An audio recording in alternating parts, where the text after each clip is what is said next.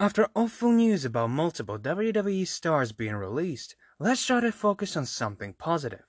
And let's talk about Aleister Black's return update, AEW and NXT viewership, and CM Punk's possible return to wrestling. Let's begin.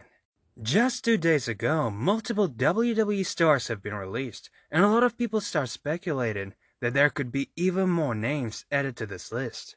For example, Aleister Black. Because we haven't seen him on TV since draft in October 2020, and because of firing of Zelina Vega, his actual wife, the departure from WWE seemed like a possible outcome, but it seems like he won't be fired anytime soon, because according to PW Insider, WWE have been producing vignettes to hype up Aleister Black return, and those vignettes will reportedly focus on his childhood. Hopefully, it won't be typical WWE background story that we've already seen with Matt Riddle, Lars Sullivan, or recently with Braun Strowman. And hopefully, they won't drop them after two weeks. We can only hope that things will get better and this will be the new and very successful beginning for Aleister Black in WWE. On to the next topic. AEW and NXT had their first shows without competition on Tuesday and Wednesday night respectively, and the ratings for both shows are in, so let's take a look.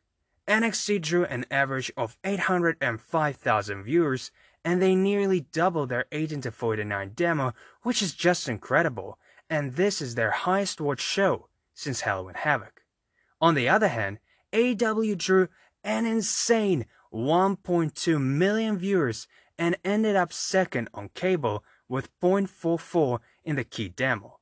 This is their second most viewed show in history, only behind their premiere show. The numbers are great to say the least for both shows, and we can only hope that the viewership will only grow from now on forward. And in the final news for today, CM Punk talked about the possibility of him returning to wrestling. CM Punk said in the last interview that the wrestling world doesn't need CM Punk anymore, but if the story, time, and place were correct, he would be interested in returning to wrestling. If he would go to AEW, the biggest match possibly for him there would be against Kenny Omega. But if he would return to WWE, he said, Unfortunately, ironically enough, for me to go back to WWE, who is the biggest match for me? It's probably Triple H. That's ironic because it's nothing that I'm interested in. It's just what it is. Am I going to be a businessman and say, that's the match? That's the big money match?